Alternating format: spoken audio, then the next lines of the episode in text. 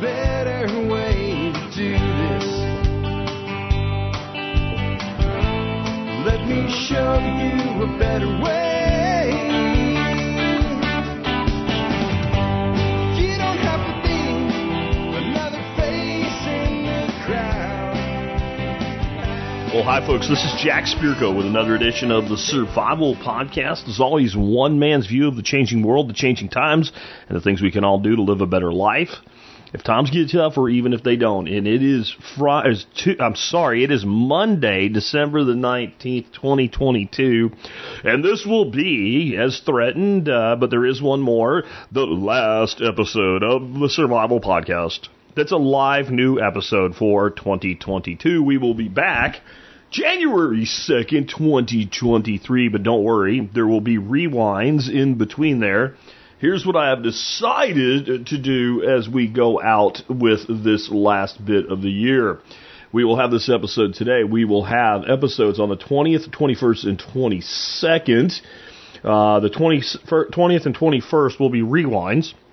The uh, twenty-second will be the Christmas special, and there's just not going to be a show uh, on Friday, because I figure most people are going to bag that day from work or whatever, Uh, leading into the holiday, and so I'm going to give myself, since I'm giving you a new one during a rewind week, I'm going to bag that day myself. Then the twenty-sixth, which is the day after Christmas, which is a Monday of the week between New Year's and Christmas, is the day that most businesses are giving their employees off to be home for Christmas, since we're we're kind of getting hosed this year for those of us with, that still have J O Bs, with the Christmas Eve and Christmas Day being on a weekend. So I'm going to bag that day as well, and then I'll have rewinds for you twenty-seven, twenty-eight, twenty-nine, and thirty. Little lead up to what these rewinds will be like. So again, rewinds tomorrow and the twenty-first, Christmas special the twenty-second, bagging the twenty-third and twenty-fifth, rewinds twenty-seven through thirty. What I thought would be cool is I went back in time, back in time, which you can time travel when you're a podcaster. And I went back, I believe that I started the list, don't hold me to it, it could have been twenty ten. I believe I started the list in two thousand nine, and I picked an episode in December every year going forward till I ran out of needing episodes for a total of so for seven years of episodes. So they're all from this time of year, and they're each a year newer than the previous one, which I think will be interesting for those of you that listen to all the rewinds, to listen to the show sort of evolve and not evolve. I get all the time, you've changed, man. Well, I'm fifty, and I was freaking thirty-five when I started the show. I hope so, if you don't change over fifteen years. But the show really hadn't changed that much. We focus less on politics, which people bitched about in the beginning, said we did too much, even though I don't think we did that much back even then. And, and that's about it. Otherwise, we do pretty much the same thing, but we bring new information. So I thought it'd be fun to do. And it, I thought maybe I could help keep you company with rewinds during the downtime if you do have to work or travel or whatever. And if you're not listening to them because you are going to be with family, good on you, because that's why I'm doing them, so I can be with family myself for this downtime. So what are we going to talk about today? Today, I decided, I woke up thinking about cooking. And I can tell you why I woke up thinking about cooking. One, last week, Texas Slim and I sat down, and we talked about the Beef Initiative and the nutrition in beef and what have you. We talked about a thing called Calvin's Feast, and he brought up all these different sauces that are made and different cooking techniques, and that got my brain going. So that was one thing.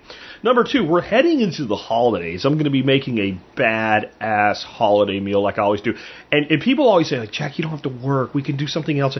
I don't. It doesn't bother me. It is a peaceful, meditative state that I am in when I'm in the kitchen cooking. There's only two things that screw that up. One, people not showing up when they're supposed to, which I have largely, with some of the stuff I'll talk about today, eliminated that as a pain point. And the other thing is people in my kitchen, in my way, that are not there to be helpful. So, like, get out of my kitchen. I'm literally going to get a shirt that says get out of my kitchen on the front and the back. I should put that in a gear shop, because I mean it. If people, like, you say get out of my kitchen and they laugh, I'm not kidding. Get out of my kitchen. You're in the way. There, we have a great big bar, and the side that's not in the kitchen, like a great big bar island, the side that's not in the kitchen has stools. That's where you get to go. You can sit on that stool. You can sit over there. There's room for the, the, the, the bar overhangs to that side on purpose. So your ass is out of my kitchen. We can talk, you can see, but get out of my kitchen. Okay? Anyway, with that in mind, I also woke up thinking about cooking because I think about cooking all the time. I am passionate about cooking. I, it's one of my true loves in life. And I think one of the reasons maybe I didn't, like, instead of starting a survival podcast, start like a cooking podcast or in some way make it part of my professional life goes back to a shitty movie that I was forced to watch by a girl I was dating long before I met Dorothy called Hope Floats. It's a terrible movie. Don't watch it. But there was ten seconds of brilliance in it. This dude that was in the movie, and I don't remember the context at all, but he was interested in the, he was the love interest of the chick, or she was, whatever. It was, you know, the, the hallmark moment, right? And, and, and she thinks he's kind of this guy that doesn't really have any, any, any real professional capabilities or anything. He's just kind of a low rent dude, you know? And she goes to his house and she sees this gorgeous cabinetry all through the house, you know, and all this gorgeous woodwork in the house. And she's like, well, who did this? He's like, oh, I did it. And she said, well, if you could do this, then why don't you do this as a profession? He says, oh, that that's great.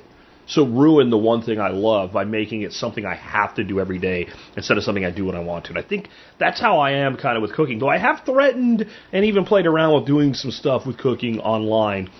And, and maybe someday I will. If I can figure out how to do it in a way that doesn't make it effort and just makes it helpful. So I'm always thinking about cooking. And what I'm coming at this today with for you is with a mindset that I want to lead off with, that I'm kind of drawing an analogy. You know the old thing, you give a man a fish, you feed him for a day. You teach a man to fish, you feed him for his lifetime. I think most people that come across with like cooking blogs, YouTube cooking channels, et cetera, even the cooking shows on T V to a degree, and it, it may not be intentional. It's maybe they just don't put enough emphasis on it. What they're teaching is recipe, where what needs to be taught is technique. I'm going to, for instance, give you the procedure and recipe for the creamy garlic sauce that I make that's full on keto, by the way. And this is a recipe, when you give it to somebody like, oh, well, there's butter in there. No, there's not. There sort of is, but there isn't. It'll make sense when I explain it. But I can give you every ingredient to that and say, go forth and make it. And it will not work. It will not come out right. I'm going to tell you how to do it today. And the how is more important than the what. So what I said is teach a man how to cook a fish, not what to cook it with. How do you cook a fish? Right? If you want a fish to have A, a, a crispy skin, we got to start off with don't take the skin off the fish. But then, do we cut in the skin? It depends on what kind of fish it is. What what are we trying to do? Are we going to cook the fish whole? Are we cooking a fillet? And I'm not going to get into cooking fish today really at all. I'm just kind of making a point that there is so much to what you're trying to accomplish. It's based on technique. Cook a fish. Is it salmon? I'm going to handle salmon a lot differently than a piece of haddock, which I'm going to handle a lot differently than a piece of steelhead trout, which I'm going to sort of handle like the salmon, but not exactly, because they're similar but not the same. What am I going to do with a piece of ahi tuna? I'm probably not going to apply heat to it at all. I'm probably going to serve it raw. But if you want it cooked because you feel that you need it, I'm probably going to sear it. It's going to be rare in the middle. If you don't like it, leave my house. Get out of my kitchen. Get out of my house. It's all different, and it's based on you. And I'm not right. It's it's knowing all these techniques and possibilities so that you can make the food the way that you and your family love it. And I want to kind of come out of the gate with that as well, that I'm not saying anybody's wrong for doing things differently than I do. I'm saying if you want the kind of results I get in the way that I get them, if you stray from what I'm talking about today, you won't. And what you make might be great, and you might like it. But cooking is an exploration. It's one of the reasons that I love it so much. And, and what I mean by that is I, I often say things like you should learn at least one new thing every day. I think you could learn one new thing about cooking every day and live to be one hundred years old and never run out of new things to learn. That's one of the reasons I love it so much, because there's always something new to learn, always something new to be exposed to. Even if you don't care for it or like it or don't want to do it that way, the fact that you know it is valuable. Here's an example, and this was very valuable to me, and I've actually changed what I do now. I made my first deer sausage with my uncle, my dad's younger brother, when I was twelve years old. So I've been making sausage since I was twelve years old. And when I made it and realized that I could make sausage, I was like, this is a new superpower. I didn't know I could make sausage. This is awesome. We made deer sausage. twenty percent pork added to it. There was a coriander, salt, pepper, basic deer sausage, and it was delicious. Nothing at all wrong with it. But how did I make it? Well, we ground the pork and we ground the deer. Mistake number one. Instead of grinding them together and beginning the mixing process. Then we added the seasoning, then we mixed the sausage, and we had to mix the sausage until it emulsified, meaning the fat and protein began to bind, which is not a bad thing. Sometimes you want to do that with sausage, but not always.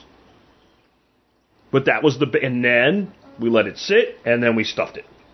So last year, I picked. I was watching this guy, Scott Ray. I really like him. He was doing a sausage masterclass for free on his YouTube channel. And when he made sausage, he cubed up all the meat, threw all the meat together in a bin, threw all the seasoning on the meat, and then put the tub in the refrigerator to let the flavoring bind in with the meat before he ground it. Did that for a day, then he ground the meat. And I went, bloop, light bulb. And so for the last two years when I've made sausage, I've done exactly that, including things like jalapeno and garlic, which I love to put in sausage. I will dice up all my jalapeno and garlic, and I will put it in the tub with all the meat. And if I'm doing a pork mixture with, let's say, venison or a pork beef mixture or something like that, all the meat goes together. If I'm adding bacon, then the bacon goes into the tub, and the meat gets roughly mixed about before it gets ground. All the seasoning goes in. It sits on the meat. The meat sits in the refrigerator. I generally allow that process to take forty-eight hours of a cure period. Then it goes in the freezer for a few hours, and then I grind it. And then I do whatever mixing's left. And this lets me do a couple things. One, I like coarse ground sausage. I don't like fine ground sausage. And I kind of like to have like the meat-fat separation, kind of like a kielbasa.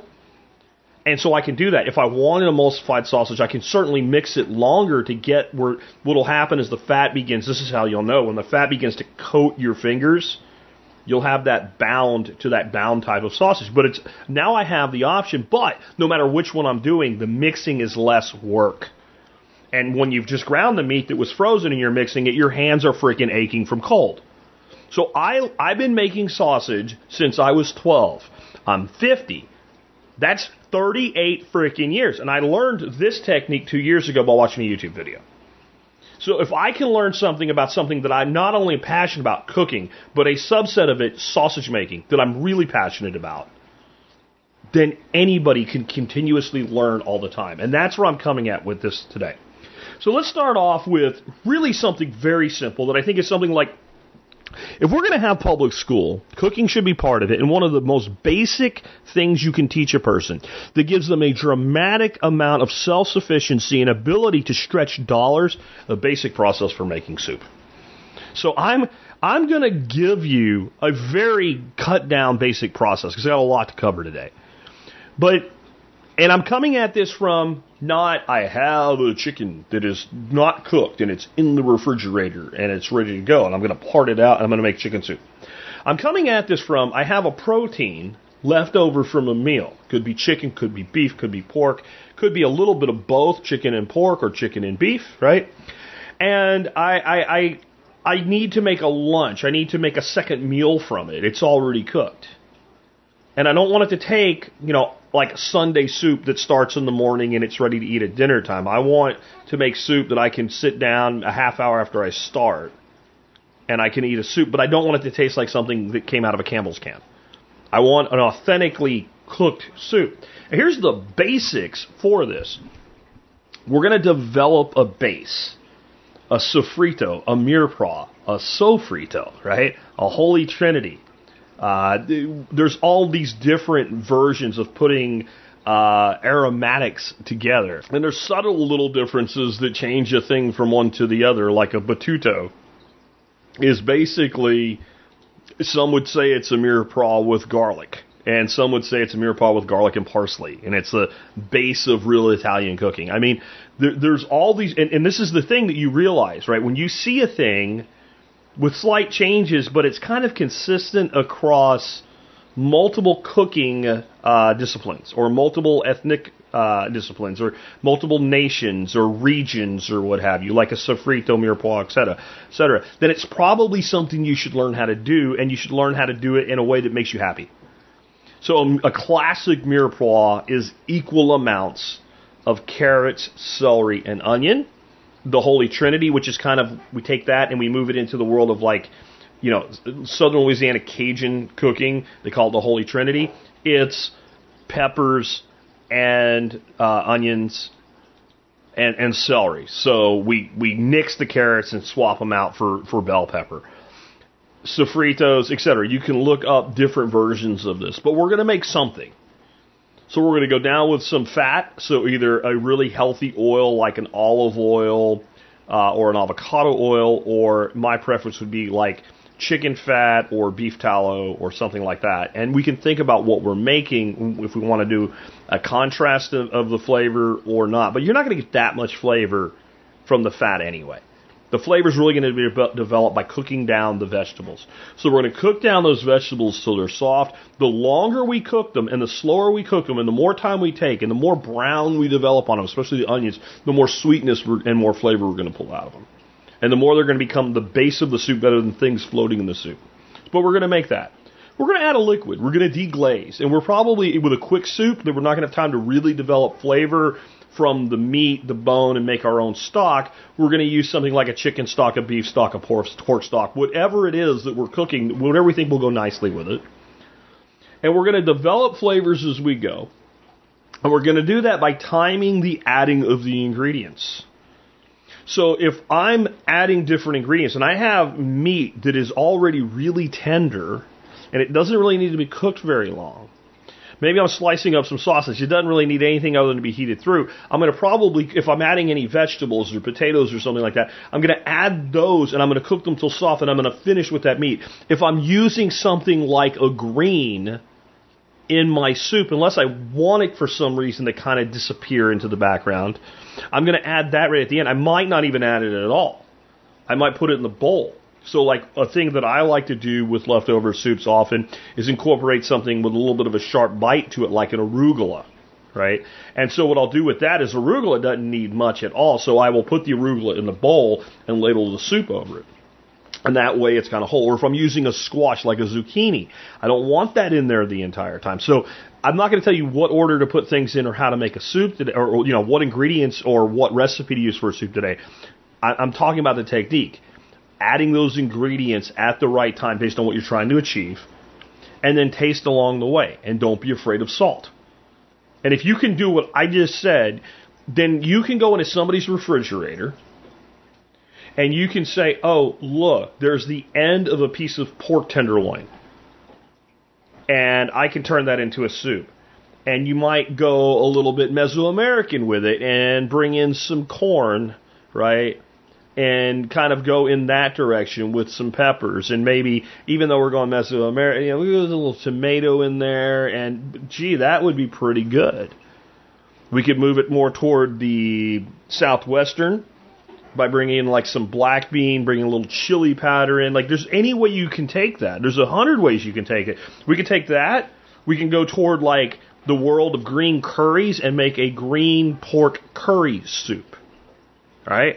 I mean, It, it, it's unlimited, and it's why it's such a powerful thing. So one of the ways that I got really good at doing this, when I first moved to Texas after I got out of the Army, I was pretty broke. I worked in a warehouse packing boxes for seven dollars an hour, seven fifty an hour, I think. And so you don't have a lot of extra money when you're living that way. So one of the things I, I would do is I would go to the supermarket, and what I would buy is big, old Uh, roaster chickens, like not really like your, your your smaller classic deliciously roasted, more like your stewing hen sized birds. And then I would part those out and I would make three or four meals from one chicken, and the last thing that would happen to that chicken is I would use it to make a soup. And I started to realize, you know, the whole concept of like a, a hunter's soup or a hunter's stew, where you're using multiple leftover meats, kind of in the world of a jambalaya, but we're doing soup. Like, hey, look, I have this piece of, you know, beef, and that actually does go good with chicken. Or I have some leftover sausage. Let me thinly slice that, brown it, and add it to the soup at the end. And I ate really good for very little money. Moving on. I want to talk about that garlic cream sauce now. I don't think there is a thing I can teach you to make that will do more for you. It's like, wow, I have a new thing that I can cook now. That will also drive home technique over recipe more than ex- trying to explain this. And I really want to do a video on this someday, but it's not necessary. I actually got this rest, the, the base of this recipe from like a one minute long TikTok video my wife found, and then I played with it and made it my own. Okay? And so if I can do it with a one minute video, you can definitely do it with what I'm about to give you. So this is a onion and garlic cream sauce, and it needs to be cooked till it is thick.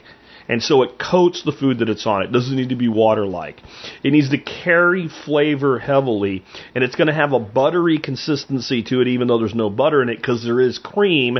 And for the amount of time we're going to cook the cream, some of the cream is actually going to somewhat become like butter because of the agitation it will experience during the whole thing. But it all starts out, and this is a double batch, and I recommend a double batch because it's so good you'll want some extra. You can scale up and down, but if you start scaling up, it gets more and more complicated to do the reduction. Okay, so you can cut it in half, and it gets, it's it's much quicker to do a half batch. You want a very large surface area pan to do this with. It will be much quicker because of the reduction. If you have a small sauce pot that has plenty of room for the ingredients, but it's relatively small in diameter, it's going to take a lot longer to get the same results. Okay? So like a saucepan would be the way to go, or a saucier. So we're going to take one white onion. We're going to finely chop it, and we're going to saute it in some form of fat. Now, one way we can do this is if we were doing this with chicken, for instance, we could take skin on chicken thigh, sear the chicken thigh skin side down, then give it a little sear on the back side, season it however you wanted to, reserve it to the side so it's not done, and we could finish it in the oven with the sauce on it. Really great way to go. But let's say we're not going to do that. Say we're making the sauce and we have it for a couple different meals. Well, we can use chicken fat, we can use pork fat, we can use beef tallow, we can use olive oil, we can use avocado oil. If you use shitty seed oil, you can use that. You have some fat goes into the pan with your onions, and you're going to saute those slowly and gently, so like a medium heat, until they go first clear and then begin to brown. One large onion sauteed until it starts to brown. When it starts to brown, it's developing caramelization in the sugars in the onion. We're going to then add five to ten cloves of garlic, however much you want. But if I say five, I'm talking I got lucky and I got five great big cloves. Normal size cloves, I'm going to go up to about ten. I'm going to use almost all of a whole head of garlic. Chopped up fine, I'm going to put that in. Why did I put the onions in before the garlic? Because if I cook the garlic as long as the onions need to cook, since the garlics have more sugar and less water, they will scorch and burn. So I only want to saute that garlic with the onions for five to ten minutes, depending on how it goes. I'm going to use my eyes here. If that garlic starts to over-darken even the slightest bit, I'm going to call it done. Okay? I'm now going to add two cups of chicken stock or chicken bone broth. And I'm going to use that, and I'm going to deglaze with it.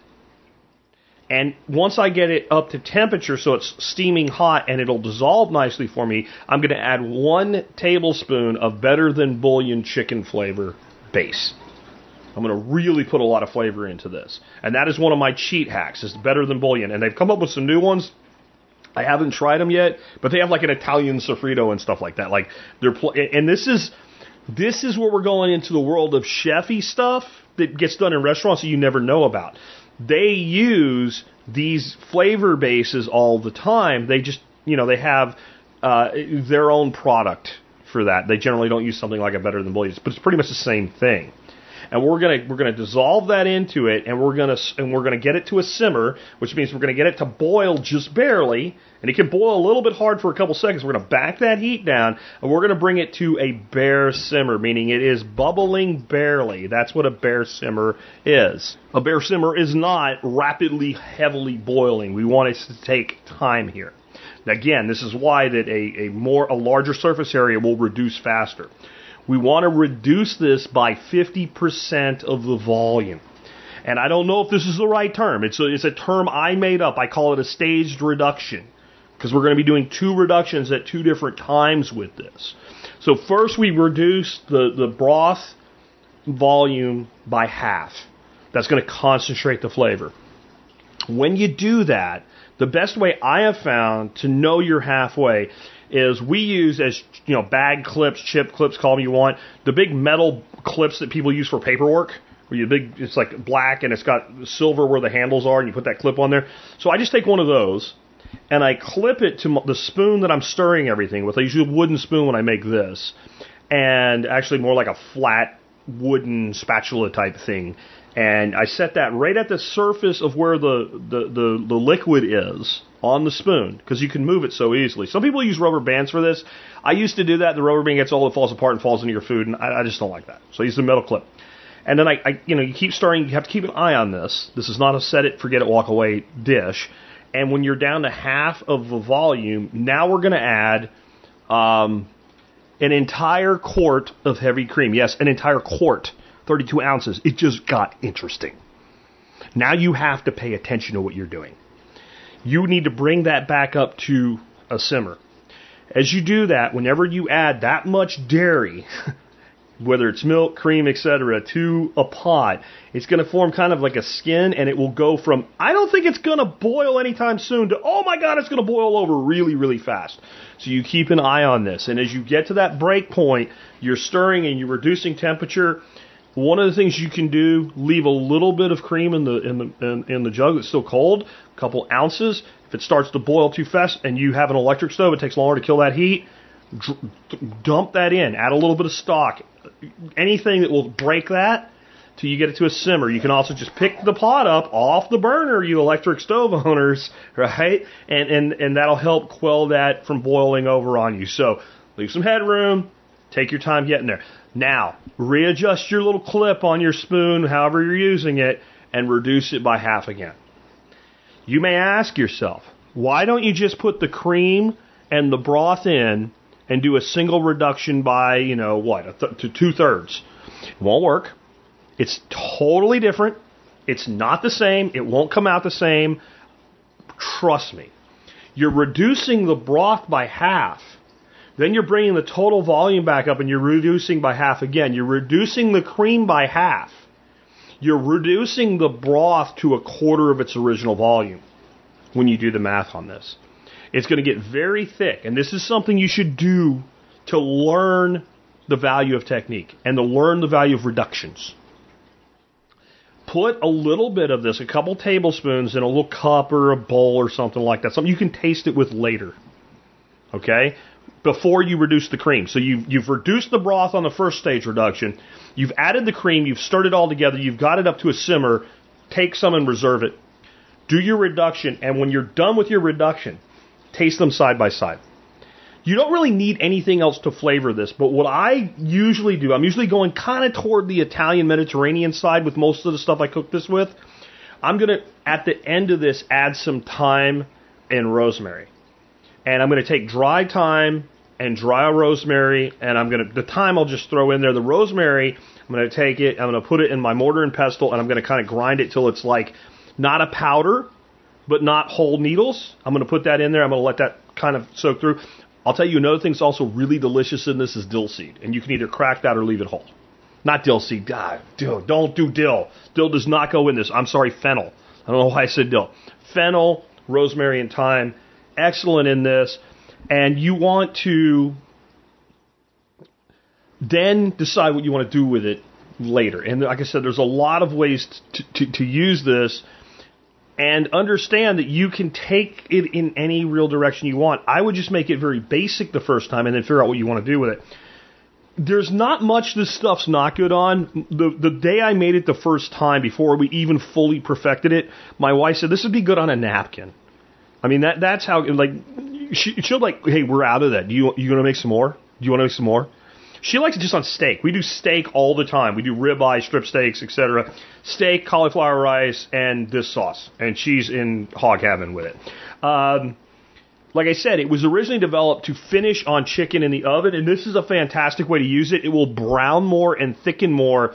So what you do is you take your chicken, you put it in whatever pan you're going to throw into the oven. Good uh, carbon steel saute pan would do all of it, right? Take the chicken and ladle it over the chicken and bake the chicken to finish the chicken. And it will get this darker brown kind of caramelized color going on and develop even richer flavors.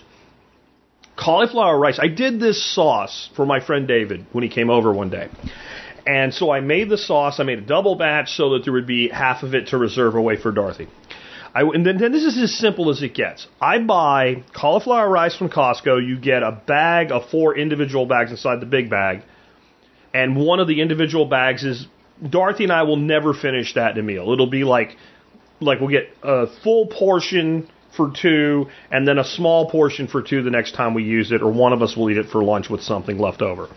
And so I took a bag of that cauliflower rice, and I threw it on my flat top, my, my um, uh, Blackstone griddle. And cauliflower rice, you gotta cook the stink out of it. Cauliflower stink is awful, so you cook all the extra moisture out of it. When I do it in a pan, I just throw a whole stick of butter in with it. When I do it on the flat top, because you can get runoff, I cook the rice till it's almost done, and then I take a, a, st- a whole stick of butter and just set it right in the middle of it and kind of cook it into the rice and get it just a little bit brown. Just start to char it just a little bit on the outside. And then I took, wait till you hear this, I took a bag of crawfish tails that I bought from Albertsons, and they were from Louisiana, not Chinese ones, and they were like eight bucks for a pound. I cut that open, and I threw it on the flat top and hit it with a little bit of olive oil and just got them warm through, and then I mixed the rice and the crawfish together, pulled it, and served it with that sauce. Holy crap. It was kind of sort of like heading toward like a dirty rice dish that you'd get in. I, I don't even know how to describe it, but it was amazing. And you could certainly up that factor with a little bit of jalapeno or something like that, a little bit of a spice. But the big thing I want you to take away from taking that long to explain how to make this dish is, if I said, here's your ingredients, one large onion, five garlic cloves, two cups of chicken stock, one uh, uh, uh, what, quart of heavy cream, and that's what I said that you make it with, you're not going to end up with that result. And if I gave you half-ass instructions, you're not going to end up with the right result. And now you can also take it, and what else can you do with it?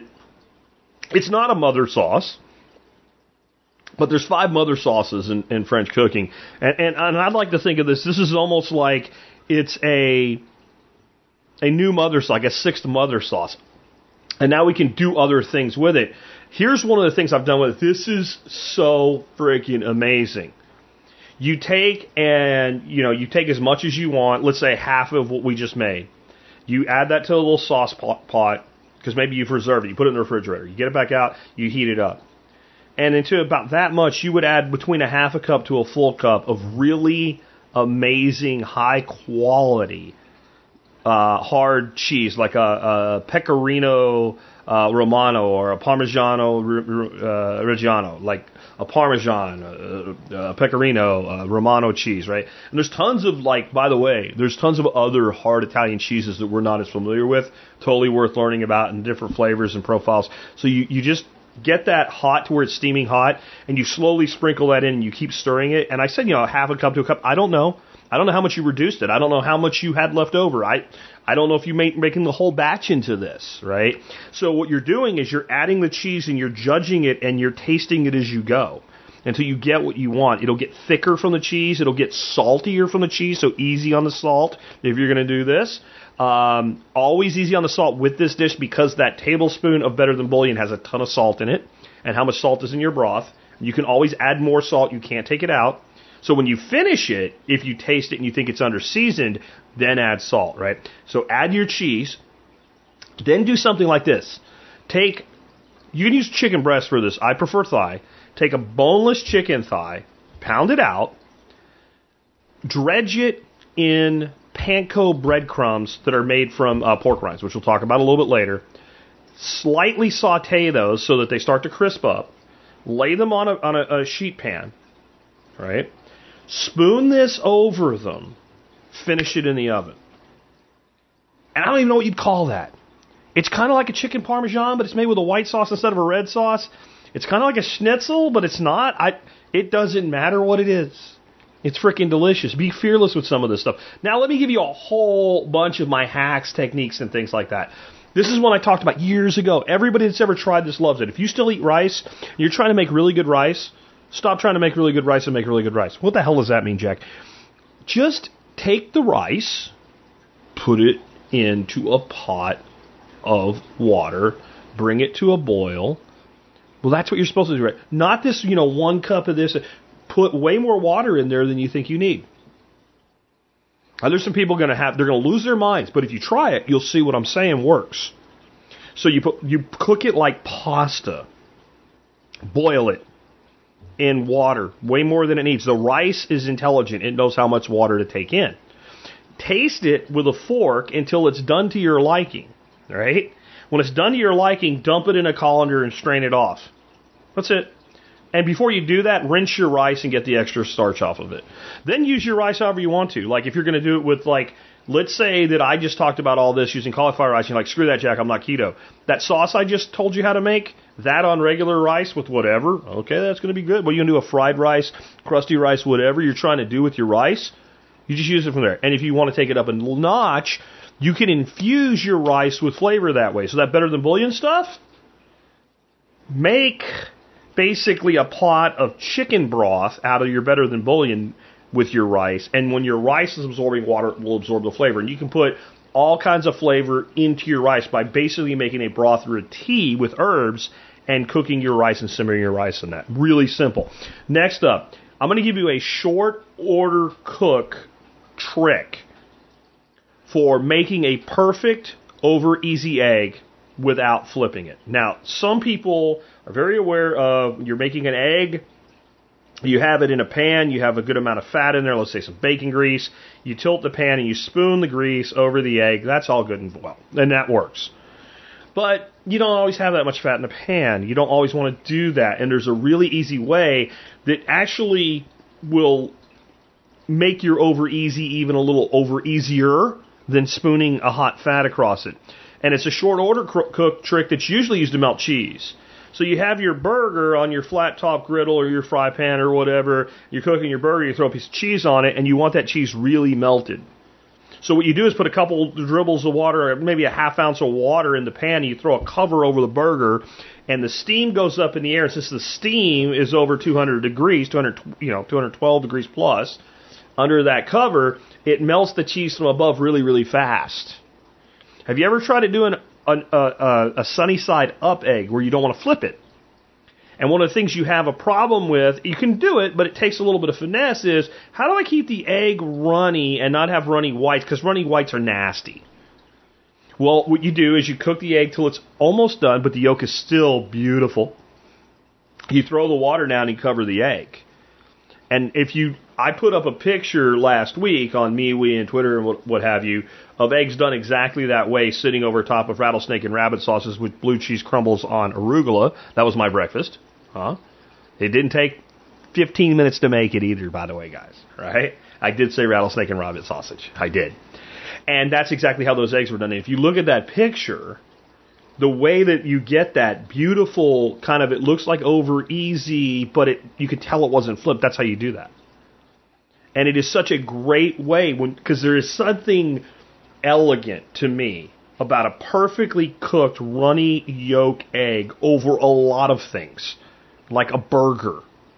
It's just, there's so, we so underuse eggs in America.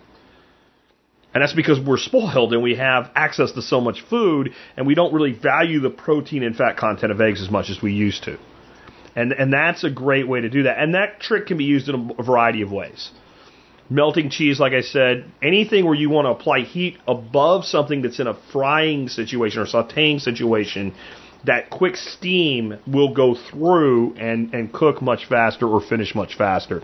Um, next, this is a real simple one, but I mean, I didn't learn this till probably fifteen years ago. You want to sear on meat? That meat needs to be freaking dry. When I go to sear a steak, you know, I season it however, salt it, I let it dry, brine, sit in this, whatever. But when I go to put that onto a flat top griddle, a grill, a frying pan, I don't care what, I literally take paper towel and I dry that meat so it's as dry as it can be. And this is why pre-salting and dry brining, whether you're using different herbs and stuff or just salt, with steak or anything that you want to sear is a great idea because it pulls moisture out. Then the salt and the moisture go, end up going back into the meat. I'm sorry, the salt goes into the meat, moisture comes out, and then moisture goes back in, and you end up with a fairly dry surface, especially if you dry it after that. And if you do that and add no fat to your pan, none, at the most a little drizzle, but you really don't need any fat when you're cooking something that has fat in it, especially initially for that first sear point. If you have well-seasoned cookware and you're using the appropriate cookware, you've got your temperature right. So dry your frickin' meat before you sear it. Some things probably need a little bit of fat, like white meat chicken is not going to do well without a little bit of fat added. But very small amounts. When you have moisture, especially water. When I say moisture, I mean water. And you haven't dried that meat well, and you put that meat down on that beautiful hot surface, what does the, what what happens to the moisture? It turns to steam. What are you doing? You're basically steaming, boiling the meat. You don't get good sears that way, okay? Another thing with getting a good sear is make sure that if the meat is irregular, that you correct it as best you can. So sometimes you get a steak that has like a dent in it or whatever. You might want to play with that a little bit, kind of push it down, what have you. With steak, you don't really want to beat a steak, in my opinion. Uh, sometimes you're just going to have areas of it that aren't going to sear. Or what you can do is if you know there's a an irregularity from above, you can apply a little bit of pressure to get that area to sear so it looks nice and you develop that flavor. By the way, when you sear meat, you are not sealing in juices. That does not work. It does not work. It does not work. That's why you take that beautiful steak off the griddle or the grill or whatever, and you set it on a cutting board and you see juice pour out of it. You, we sear meat for flavor development, not to seal in juices. That is a myth. Also, when you take a piece of meat off of a hot griddle or grill or pan and you set it down, the juice does never, I don't care what they say on T V, it does not go down, back down inside. Once it comes out, it's out. It's gone. That's why we need to rest it. You rest it. Because if you cut it hot, it will drop more juice out of it than if you let it cool before you slice into it. You see how that works? It works through viscosity. Think about, just take it to an extreme. You go get a a, a, a bottle of uh, olive oil, and you set it in the sun. You shouldn't do this, but you do, and you leave it get really, really warm, like a middle of a summer's day, and you go pour that oil. It's going to be very thin. It's going to pour very quickly. You keep it like it belongs in a pantry, dark, cool location. It pours like oil. It pours easily, but it's much thicker. You throw it in the refrigerator, it will damn near get into a solid. Right? So the hotter, the thinner, right? The more viscosity, the faster it runs. Okay.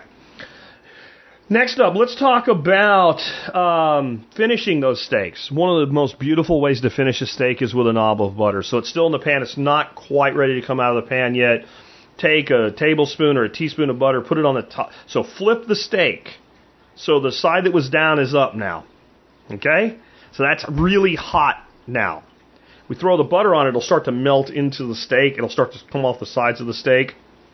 We're going to flip it back over, coat it with both sides to get some butter on it, start to develop. It's like a second sear. And if it's a really thick piece of meat and we're not in danger of overcooking it, we could even like tilt the pan and then spoon that butter over that steak. Another little trick, not in my notes, but dressing a board with your steak. So we take something like some rosemary and some thyme and some uh, oregano would be great. Like fresh whole fronds. Of, so it's not just leaves. Like it's like, like a, a stem of rosemary, a stem of thyme, and a stem of oregano with the leaves on it. We put that on the board and we set that steak on top of them. And that juice that pours out, we let it pour over those herbs. Move the steak to the side when you're about ready to carve it and kind of move the herbs through all that liquid. and then slice your steak and serve it sliced, but bring that steak back through that liquid that has marinated with those herbs underneath the warm steak. It's simple. You can even s- serve it on the board with the steak sliced on the bias, which means kind of on an angle, in the center of the board with the herbs now back over top of it. Use the herbs like a paintbrush. Go into the pan with those herbs and then kind of smear that over your steak. Lots of ways to do that. Re- steak doesn't always have to be served a whole steak sitting on a plate by itself. We can serve it on a board, pre-sliced, and people take what they want, including then if if we've maybe cooked some a little more than others, and people can see and they can take the more done or less done version that they want. If you want steak well done, you'll have to go to somebody's house other than mine. I don't do well done steaks. Um, here's an here's another one. Um, the pork panko breadcrumbs that I've talked about before, they're fantastic. So it's just basically ground up pork rinds. But one of the things you'll find with them is they have a problem staying stuck, especially to certain things. And when we do a dredge for a, a fried, like a deep fried thing, generally what you do is you go into flour, then you go into egg, then you go into your crumb mixture. Sometimes you then go back into the egg and back into the crumb again. But you go into the flour just with the moisture of the object, right? Like it's already got some mo- onion rings. There's moisture in the onion. Uh, any meat, there's going to be some moisture on the meat that's going to make that flour stick. And that flour helps the binder. But, of course, if we're doing the panko and we're trying to be keto, we don't want to use flour because that kind of negates the whole keto point, right? So what you do is you use either coconut flour or like a milk whey protein powder as your flour, just for that first very light coating to help bind. The other thing that you can do that really um, makes this work, and this is true of any breading, whether you're keto and using the panko or you're using regular panko or cracker meal or Italian breadcrumbs or whatever you're using, if you're doing a batter, like a deep batter, then like you're going to have to batter it and put it in the fryer. That's that's a diff- like a tempura or anything like that, or your classic fish and chips batter. But if you're doing a crumb, like again a panko, a cracker meal, whatever, bread your food in the morning, like before you go to work or what have you. Lay it on a single layer on a plate or two in the refrigerator. Leave it sit there all day and then fry it. You'll find your adhesion goes way up. Sometimes, like if I do that with fried fish or whatever, like your, you know, whatever you've used, like I'll use buttermilk sometimes, et cetera, will actually begin to soak through and you'll see like it's kind of wet looking. And so you reserve your crumb mixture. You can even give it a second roll in the crumb before you put it in, in into the fryer or into the, the fry pan or what have you. Another thing that really helps, and you'll notice that like so many things that bars serve that are deep fried, one of the reasons that they, they serve that product is if you're going to deep fry something, it cooks very quickly, including all the way through, even if it was frozen. So a bar that's serving onion rings, a bar that's serving fried chicken tenders, a bar that's serving any of your classic goes good with a beer fried foods at a bowling alley, almost inevitably, there's not a cook back there dredging and frying. They're going into a deep freezer, tur- taking out five chicken tenders and throwing them down in a basket. You can do that too. Not only is it convenient, it actually really helps the binder stay bound up. So we're working and trying to finalize our recipe for panko, pork panko onion rings. And that's one of the techniques we're playing with, and we haven't quite got it perfect yet. But one way to keep that binder on there more is go ahead and fry it, and then that way you can take it out and use it. So you can take a Saturday, make a bunch of them up, and you can pull out four or five a person and make them to go as a side dish with a dinner. And you could do that, again, whether you're doing keto like we're doing or using regular any kind of old, old uh, breading. Next, um, I'm going to give you a very simple technique for making roasted potatoes. And this is fantastic for your holiday meal coming up for Christmas if you want to try this. You get fingerling potatoes. So you should know what those are, or any small roaster potato. But the fingerling potatoes work really great for this. And your larger ones, just cut them in half long ways, and your smaller ones, just leave them whole. Hit them with salt and a fat, and like bacon fat is fantastic for this. And roast them in your oven about three hundred fifty degrees until they are, and when I say roast, I mean bake. Your setting is bake for this. three hundred fifty degrees. Put them in a single layer. Aluminum foil on a sheet pan's a great way to go. Makes cleanup easy. Cook them until they're fork soft. Okay? Till like, maybe you wouldn't eat them yet. They still have a little tiny bit of raw potato flavor, but when you stick a fork in them, it goes in pretty easily. Take them out of the oven, set them up on top of the oven or on a cutting board somewhere off to the side, and let them cool to room temperature. Okay? Now take them and take like a spatula and mash them down about halfway. So if it was a half inch thick piece of potato, you push it down till about a quarter inch thick. Just about halfway. You want the edges to kind of puff out, like when you push in on a baked potato and it poofs out, like just begin to poof out so there's rough edges sticking out the side of the potato. Hit it with a little more of your fat, then season it as far as herbage, however you want to go, and rosemary is divine for this. Yes, this is not keto. Sometimes we eat things because we like them. So like some, some rosemary and thyme just goes perfect with that. Set your, you can just go back in on bake, but if you have a convection roast or convection bake setting, more like turning your oven into an air fryer, set it to that and put it back in there. Turn the light on because you don't want to open it any more than you have to once you're cooking something in the oven. When the edges begin to just brown, pull them. And it's like half-baked potato, half-French fry. And it's as good as it sounds. And it is one of the best things you can... And it is so simple. And you see there's there's not a lot of recipe there, is there? There's potatoes. There's some form of fat. Again, bacon is good. Pork tallow, beef tallow is good. Olive oil will work. And a little bit of herb action and some salt. That's it. And you make that, or you just take the potatoes and roast them with salt and, and bacon. They're both good. But one will have people going, how did you do this? And another will have people going, oh, that was good. Now, you do a really great gravy with that. And you, instead of drenching that, drizzle the gravy as an accoutrement, right? You're not going to cover it, because then you're going to cover up all that flavor just a little bit so it seeps into those places where it's beginning to crunch up. You want to know what else you can do with it? You're, you're going to crunch. You do everything I said, but it doesn't go back in the oven. You throw it in a fryer for a couple seconds, and you finish it in the fryer. You can do that, too, if you really want to. And that really will be like a, a poofed-out French fry. That, those are pretty freaking amazing uh, as well. Um, on that note, another thing that we talk about is twice-fried fries. We hear that a lot.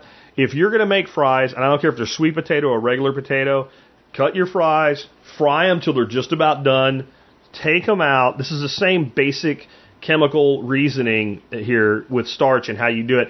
Let it cool. Let them cool until they are room temperature or cooler, and then fry them a second time. It's it one French fry is, eh, it's a French fry. How do you complain? The other French fry is like, oh, my God.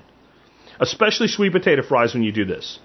Especially if you do the uh, the Japanese purple skin sweet potatoes. It's like a white flesh sweet potato. It's a white buttery color flesh sweet potato. They're like pillows. And they're they're freaking delicious if you do that with them. Uh, next, sous vide. I'm not going to get that much into sous vide today, but one of the greatest things in the world is a soft-boiled egg. The, the white is perfectly done. The yolk is not really runny, but it's soft, and it's a bright yellow instead of that faded yellow when they're fully, and it's just a little tiny bit runny.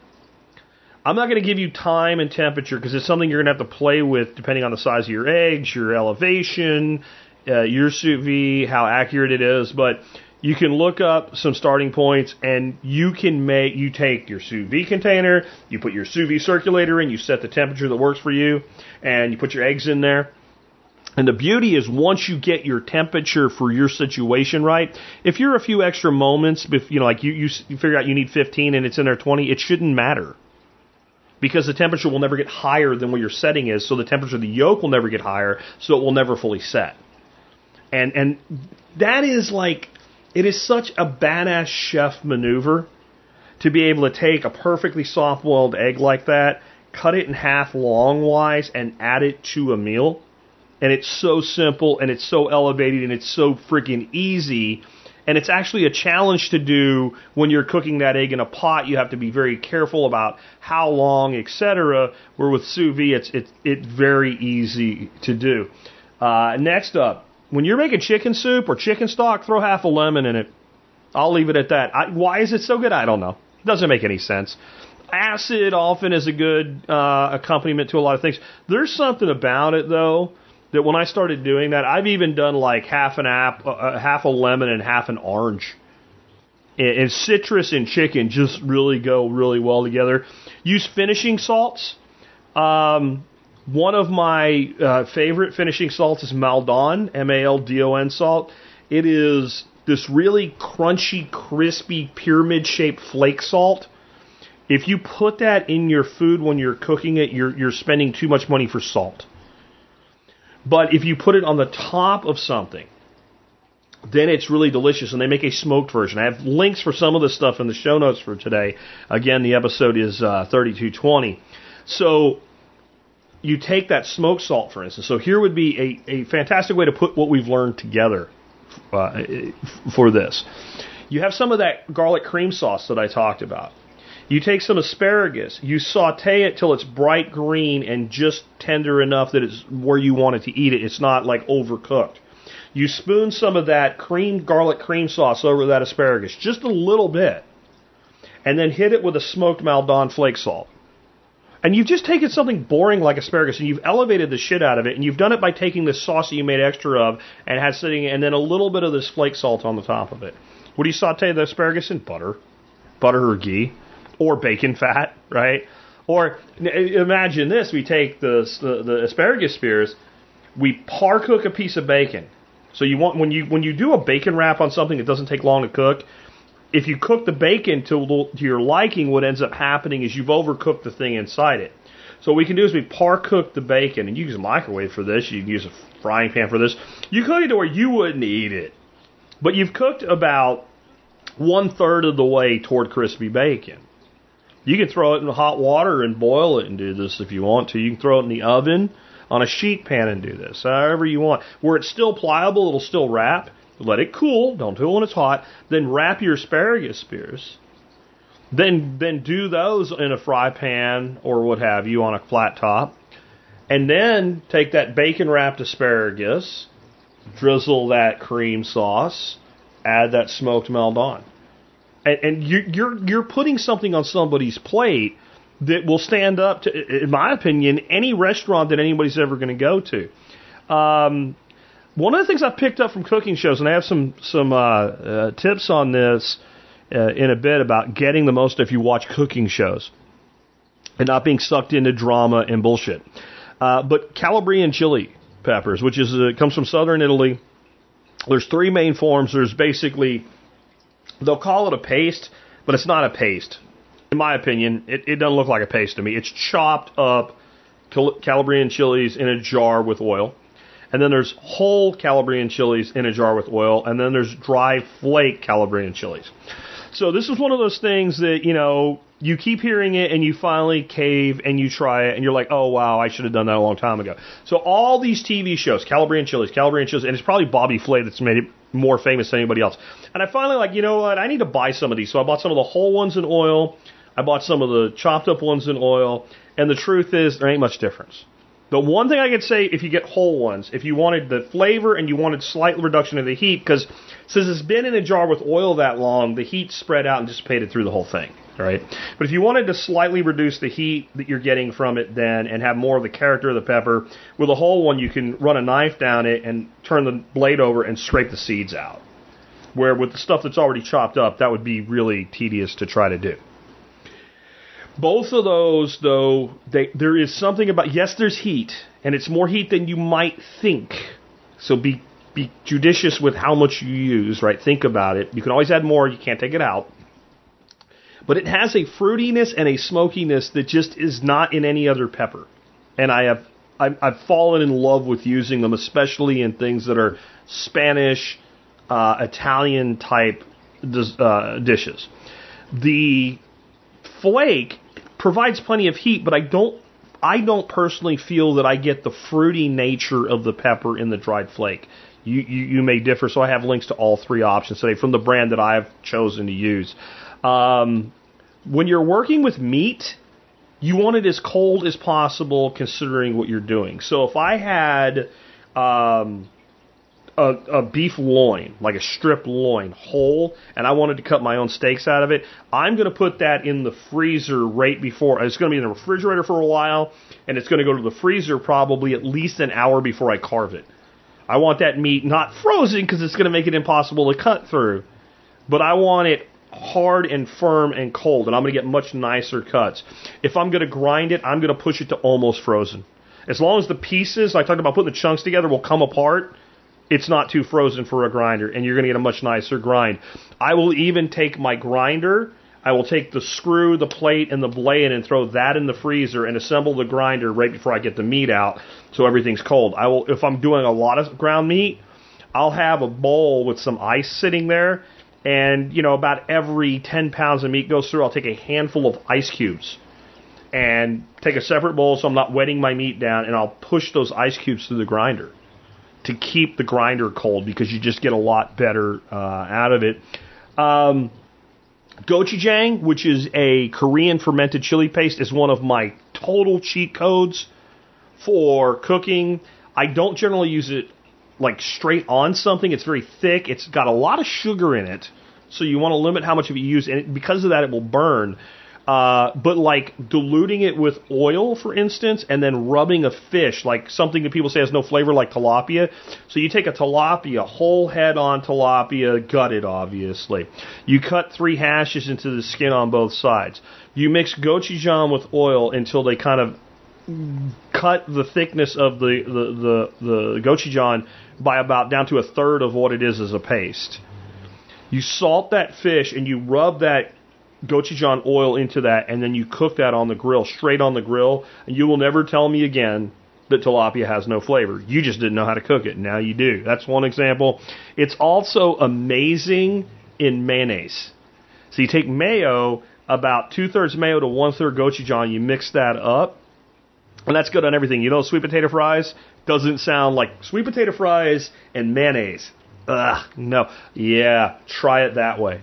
Holy crap, is it good. We make sweet potato fries a few times a year. They're kind of a treat from the sweet potatoes from the garden, and we always do that, and my wife loves them. I also do fifty percent pork, fifty percent uh, venison meatballs that I flavor with gochujang.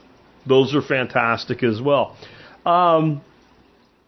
On that, learn to make your own mayo. I'm not going to tell you how to make mayo today, but there's tons of resources. And you can make mayo using whole eggs.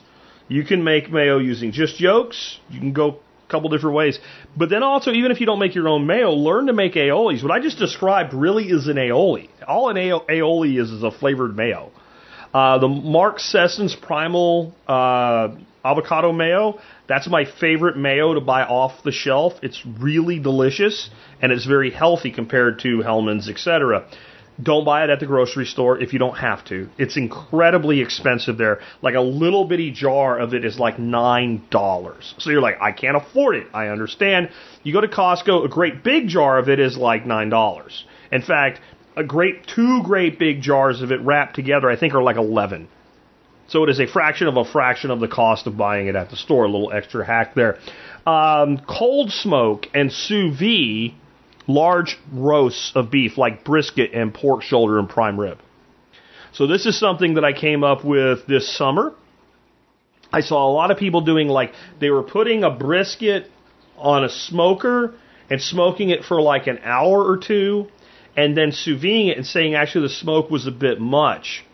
And I thought, well, what you're looking for then is subtle smoke. So I took one of my smoker pellet tubes and I smoked a brisket for about four hours, but just a cold smoke. Seasoned it, vacuum sealed it, and then put it in sous vide at one hundred forty degrees for like twenty, the first one I ever did, I did twenty-four hours. I found out you can go as long as forty-eight before you start to get too much breakdown of the muscle tissue. And my wife, we, we served it at the workshop because my wife went, oh, you have to make that for the workshop. So we served that Saturday night along with the rattlesnake and rabbit and the uh, elk and cheddar sausages. Uh, and I heard no complaints about it. But that's a great way to get like smoke without using like liquid smoke and all. Now, I'll tell you what I did with the brisket. I did a kind of typical salt, pepper, et cetera seasoning on the brisket, but I also did some Worcestershire sauce and soy sauce, not before I smoked it, but when I put it in the bag to do sous vide.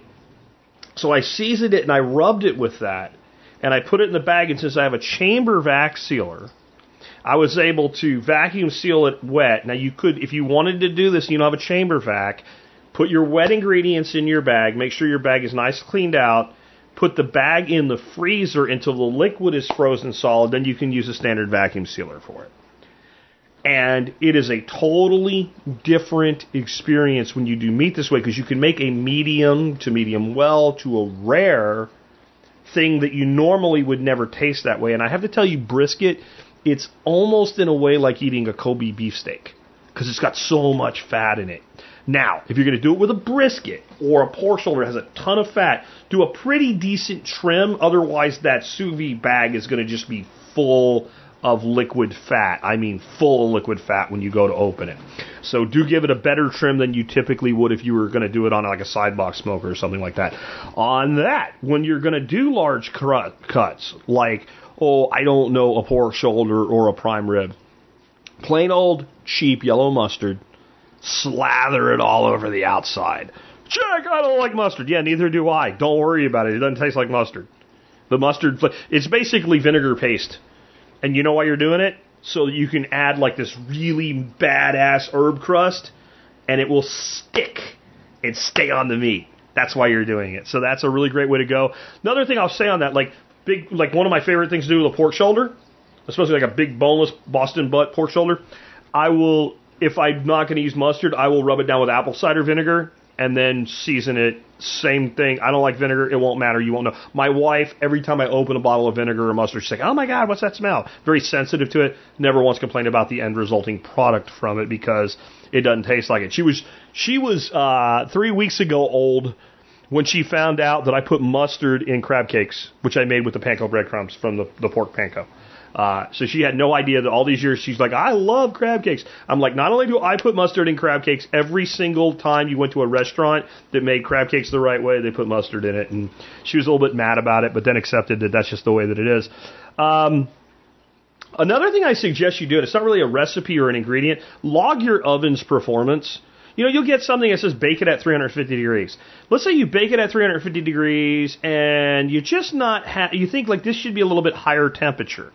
It could be because of what the range of your oven is, like how cool does it get before it starts heating up, or it scorches the bottom a bit. Same thing can cause that. So as you make different things, if you cook something at three hundred fifty degrees and you know you're going to cook it again, you just make a little log in, you know, little notebook that you keep in your kitchen that like, try this next time at three sixty or three forty or what have you. Another thing on that, what I have found works really well.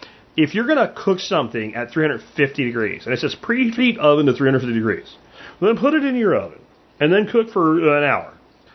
When you open the door of that oven, it's going to drop from, if it's at three fifty, the thing just went off, it hasn't any time to drop on its own, and you shut that oven, it's going to say three fifty, and you're going to think it's at three fifty. If you turn it up to three fifty-five at that point and hit go, and your oven tells you its temperature, once you've done that, it's going to say something like three twenty-seven, three twenty-eight degrees. It's going to drop at least that much. If I want to cook at three fifty, I will preheat to three seventy-five. I will then put the thing in the oven and set it to three fifty, and inevitably, when I do that, it'll say something like three forty-eight. It'll be well below three fifty even, even going that much higher. That may not be true of everybody's oven, so log what your oven does. But it's an interesting thing. Just go, you don't cook anything. You want to know the, the, how much does your oven drop? Set your oven to three fifty degrees, assuming you have an oven that tells you what its current temperature is if you reset the temperature. Okay, set it to three fifty. Let the little alert go off. Open the oven. Count to twelve. That's about how long it's going to take you to put the food in there, get it set right, close the door. Reset it to three fifty-five so it shows you where the temperature is, and look at your drop. I bet you it's twenty-five to thirty degrees. Now, the thing about that is, is then that oven has to drive that temperature up with that cold item back there in it, and the whole purpose of preheating isn't just that. It's also because a lot of times, especially bakers, will burn on the bottom if there's too much intensity of heat from below. Or if you're in an oven, like a split oven like I have, and you're using the upper chamber without removing the divider, you are cooking from above, you get the same effect in reverse. So there's a lot of shit that I don't have today. Broiling and finishing with broilers and all, all kinds of stuff like that. Um, I'll also say if you ever get a Blackstone griddle, you're going to fall in love with it in time. It is a buy once, cry once thing. They're expensive. I have a link in the show notes to the bigger one that I have. I bought the smaller one, the two-burner one for my son. Both of us love ours. I even got, there's a guy on Amazon. I'll see if I can find it and remember to add it to the show notes. The diamond plate steel, like they make truck toolboxes and all, he makes a cover for your Blackstone grill griddle that goes on there. I find it totally worth it because I use it. It's very ingeniously designed. It has two little hooks on it, so when you're when you're cooking, you can take it off your griddle and hang it on the back. And that means when you're done cooking and it cools down and you've cleaned your griddle, you just reach back and close it. So unlike a tarp, you know, that you just, I'll do it later, and then it rains and the rain comes in under your overhang and your griddle's covered in water and rusting, you actually use it. And unlike a tarp, you, you want to clean it, and you don't want to put it on there screeching hot, but if it's still hot, you'll put the metal thing on, where if you put the tarp on, you're melting the tarp. You, you get what I'm saying. So you'll use it, so it's worth the money, in my opinion. And, and God bless this guy for figuring out how to build a little side business that he's probably doing fairly well with based on his reviews. But definitely consider getting a griddle, like a flat top griddle, because when it comes to searing, cooking lots of food fast, there's just nothing like it. I, I have a twelve hundred dollars Weber grill that I barely use anymore because I use the Blackstone so much. I still use the grill, but man, I use the Blackstone more. Uh, best cookware. Real quick, just want to go through. I've talked about this before, but I take you know two minutes to go through it. I use stainless steel for soups, sauces, a basic vegetable saute, something like that. I do not sear with stainless steel. It doesn't. It's not as easy to maintain and clean, and in my opinion, it doesn't do as good a job as car, carbon steel. And and so that's what stainless steel is mostly for me. Is more like my saucepans and stuff like that. I use carbon steel for high heat searing. It's my go-to for cooking eggs, whether scrambled, over easy, sunny side up, doesn't matter.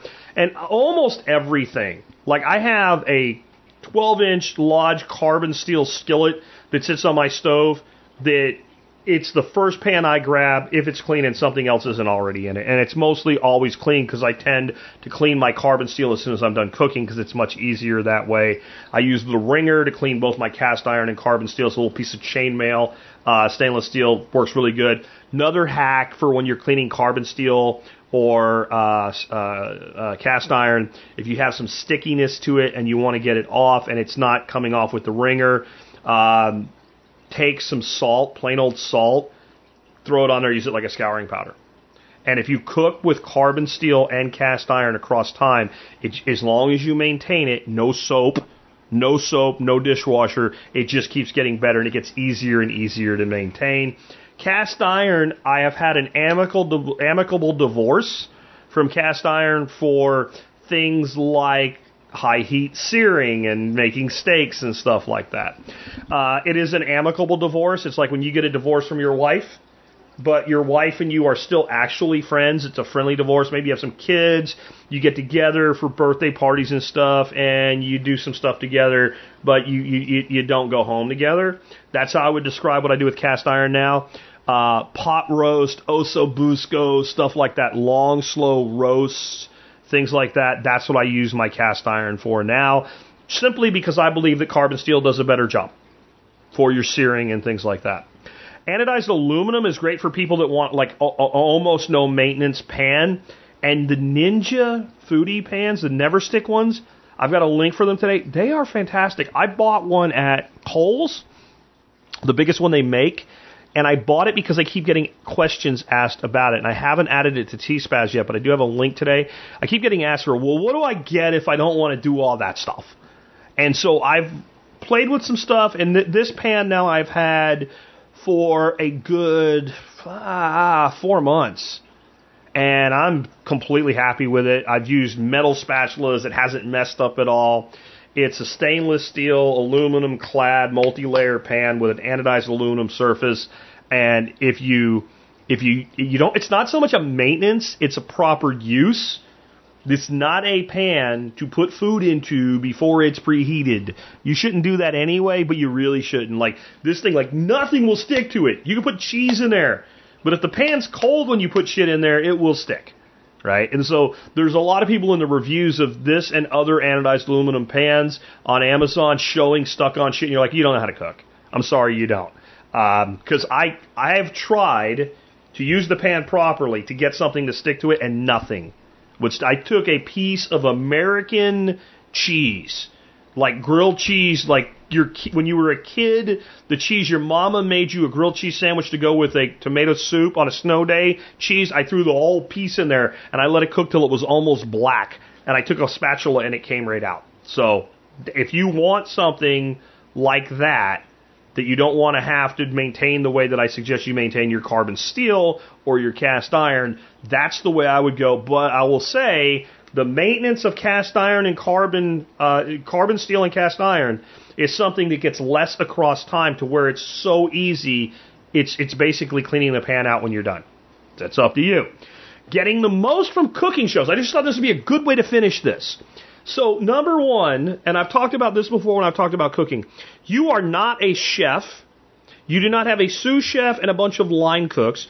You do not have a guy named Julio who shows up at two thirty in the morning to make the stock for that day, right? All the stuff that you see in restaurants is predicated on a system, and it is a system that involves not one person doing everything. That's, that's how that works. Even like you get this guy, you see him, and he makes your whole meal. But who touched it? Who did all the prep work? Who did all the... the you're not going to be a chef. Don't try. Don't try. Just forget it. Your goal is to be a gourmet cook. You accept the fact that you don't have a forty-eight hundred dollars salamander broiler on the wall of your kitchen, unless you're blessed and you do. So you're not going to do something and come out with a crisp skin on a quail like I get at Gloria's restaurant. I can make a great quail. I can get that skin beautiful. I can't do what they do because I don't have what they have.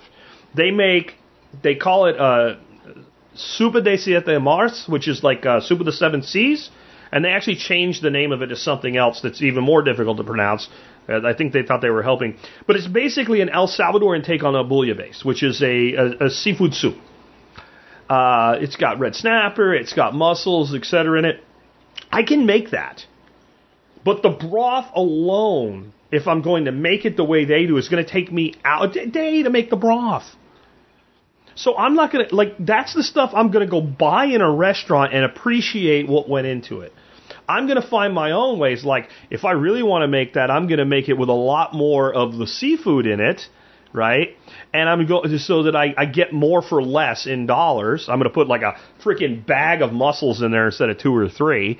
The other thing that I'm going to do, I'm going to cheat. I'm going to use something like a Better Than Bouillon fish base, or I'm going to make a shrimp stock from my shrimp uh, shells whenever I cook shrimp, and I'm going to freeze that, and I'm going to concentrate it down and freeze it. I'm going to grab that out, and I'm going to do my best, and I'm not going to try to emulate it perfectly. So when you watch cooking shows and you're watching a chef, you don't understand that a lot of times, though it looks like he just made it in his kitchen, he still had all that prep work done by somebody else. And so what you're seeing is condensed into a timeline that's unrealistic. And and one of the ways that I, I always thought that, and then Alton Brown, who's one of my favorite T V cooks, he did a show called The Making of Good Eats. And he showed that he cooks almost nothing in a show. It's almost all done by supporting cast. And so he's only doing either the finishing or even just showing what happened.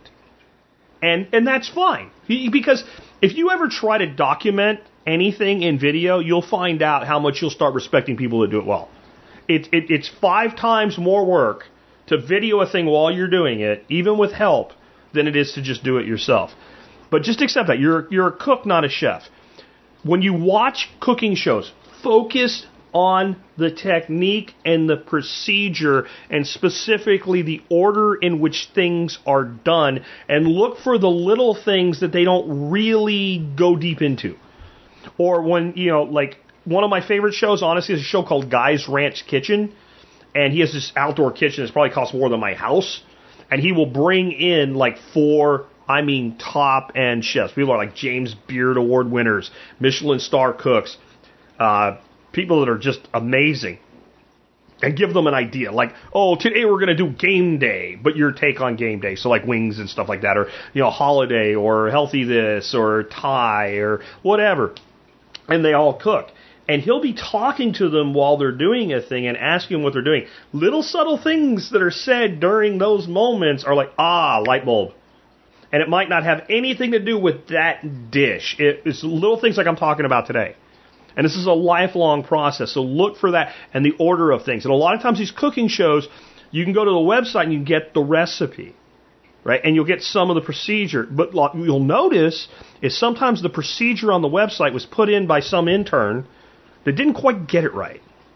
So follow the procedure and the recipe. And I definitely recommend when you follow recipes and, and procedures, you do them exactly the way that the person that developed it said the first time. So when you do your take on it, your addition, your subtraction, whatever, you know what you've done. Now, if you hate onions, so you remove the onions, that's different. If you are allergic to something like corn, so you don't put the corn in it because it will kill you, that's different. Assuming that's not the case, make it, and even then, make it as close as you can to what they've told you. Then, the next time you make it, use your notes, make your additions, subtractions, cook longer, cook slower, whatever it is, and compare the difference honestly, right? Don't be emotionally attached to what you did. There's a reason that people that do this for a living are able to do this for a living.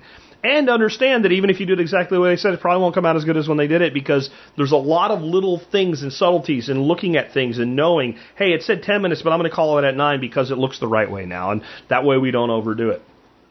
Um, also, understand something about especially the competition shows, the Beat Bobby Flays, the Guy's Grocery Games and all. There's a lot of trickery in there. And if you know how long certain things take, and you know that these people were supposed to make a thing in twenty minutes or forty minutes or whatever, and they say, well, this normally takes hours to make tender, but we can pressure cook it. Have you ever thrown something in a pressure cooker, and they're going to do this in twenty minutes, and then it takes like fifteen before the pressure cooker starts going psh, psh, psh, psh, psh, right? So it starts actually pressure cooking, but they somehow did the whole thing in twenty minutes? You want me to tell you how they do that? They know what they're going to do before they do it, and certain things are preset. So if that piece of meat's going to go into that pressure cooker, and that pressure cooker is going to have, let's say, some broth in there with it uh, to, to help with the cooking and, and what have you, that pressure cooker has been put on a burner. It has been brought up to almost boiling temperature so that when that chunk of meat is thrown on top of it in there and that pressure cooker is closed up, it starts to cook. That's just one example. You'll notice when they go and grab their ingredients that they're like laid out on a tray. A lot of the shit is done in advance.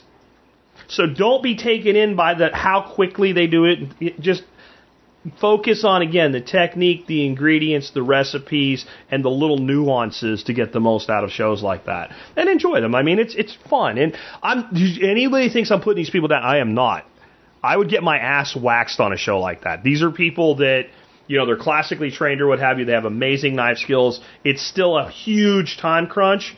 Personally, I'd rather see them given more time to see what they can really do with the time, and so that we can focus more on the food other than Katie Lee slutting all over Bobby Flay trying to distract them, as, as an example, if you've ever watched that show. Like, I, I would rather see more of that, but that's just me. They have a formula. I guess it works for ratings. Um, try to come away with one to two things for any episode you watch, technique, ingredient, combination. And this is when I stop watching a show, even if I find it entertaining with, with cooking, because I am watching cooking shows to learn. If I watch a couple, three episodes and I'm like, I got nothing. I got nothing. I got nothing out of those three episodes that I'm going to put in my quiver. I'm done with that show. Even if I like the person behind it or whatever, if it's really entertaining, maybe I'll watch it, but that's what I'm looking to get. That's what I try to do with this show. I hope that every day when you get to listen to my podcast, you're like, oh, I learned that, and I learned that. If you have like one thing that actually goes into your life knowledge out of a show, if I can give you one of those and I can make you laugh per episode, I'm batting a thousand in my opinion. That's what I'm looking for from these shows, right? Um, my final thoughts. Have fun. It's not really that hard. I learned so much from my two grandmothers about cooking, and I do things so divergently different from both of them, but especially my Ukrainian grandmother. My Ukrainian grandmother was an amazing baker and cook, as long as we're not talking about meat for the sake of the meat. She was old school Ukrainian, came here as a child at right about the turn of the last century, okay? She grew up in a time where meat was very possibly tainted or rotted a little bit by the time you got it. And so there was a fear factor with meat, and I guess never caught up with it. And so meat was cooked to the point of annihilation. And there was nothing you could do to prevent it other than to physically intervene. I grew up thinking until I was, you know, ten years old-ish, somewhere in that range, that there was a beef roast and a roast beef, and they were different things. My Italian grandmother made a roast beef. That's what she called it, so that's what I thought it was. And my Ukrainian grandmother made a beef roast, so I thought they were different. And what the difference was, a roast beef was a little bit pink in the middle. It was all juicy, and it was scrumptious. And a beef roast was this dried-out hunk of beef that when you put gravy on it, the gravy went into the meat like it was dehydrated or something, because it partially was. So I tell my dad, like, I wish other grandmother would make a roast beef. He's like, she makes one almost every damn Sunday. And I'm like, no, Grandma Moyer makes the roast beef. He goes, oh. He goes, you can't tell her that. I'm like, what? He goes, she cooks it too long. And he said, there's nothing you can do to stop it. By the time I was eleven, I figured out Grandma would put the roast beef in there. Beef roast, right? I'd go cut the end off of it and wrap it up in foil and set it up on top of the stove and put it back in. And I cut, and she would, like, freak out that I would eat it with it still being pink inside. But I'd be sitting there grubbing on that, and the rest of the family didn't want to say nothing. And, like, they ate it. So, like, so that was a very, like, she made a steak. This woman would take a, like, three-quarter-inch thick porterhouse steak, chop up onions, throw in a cast iron pan. Wait, it's going to get worse. Put like half the pan full of water and throw that steak in there and boil it, flipping it a couple times until the water was gone.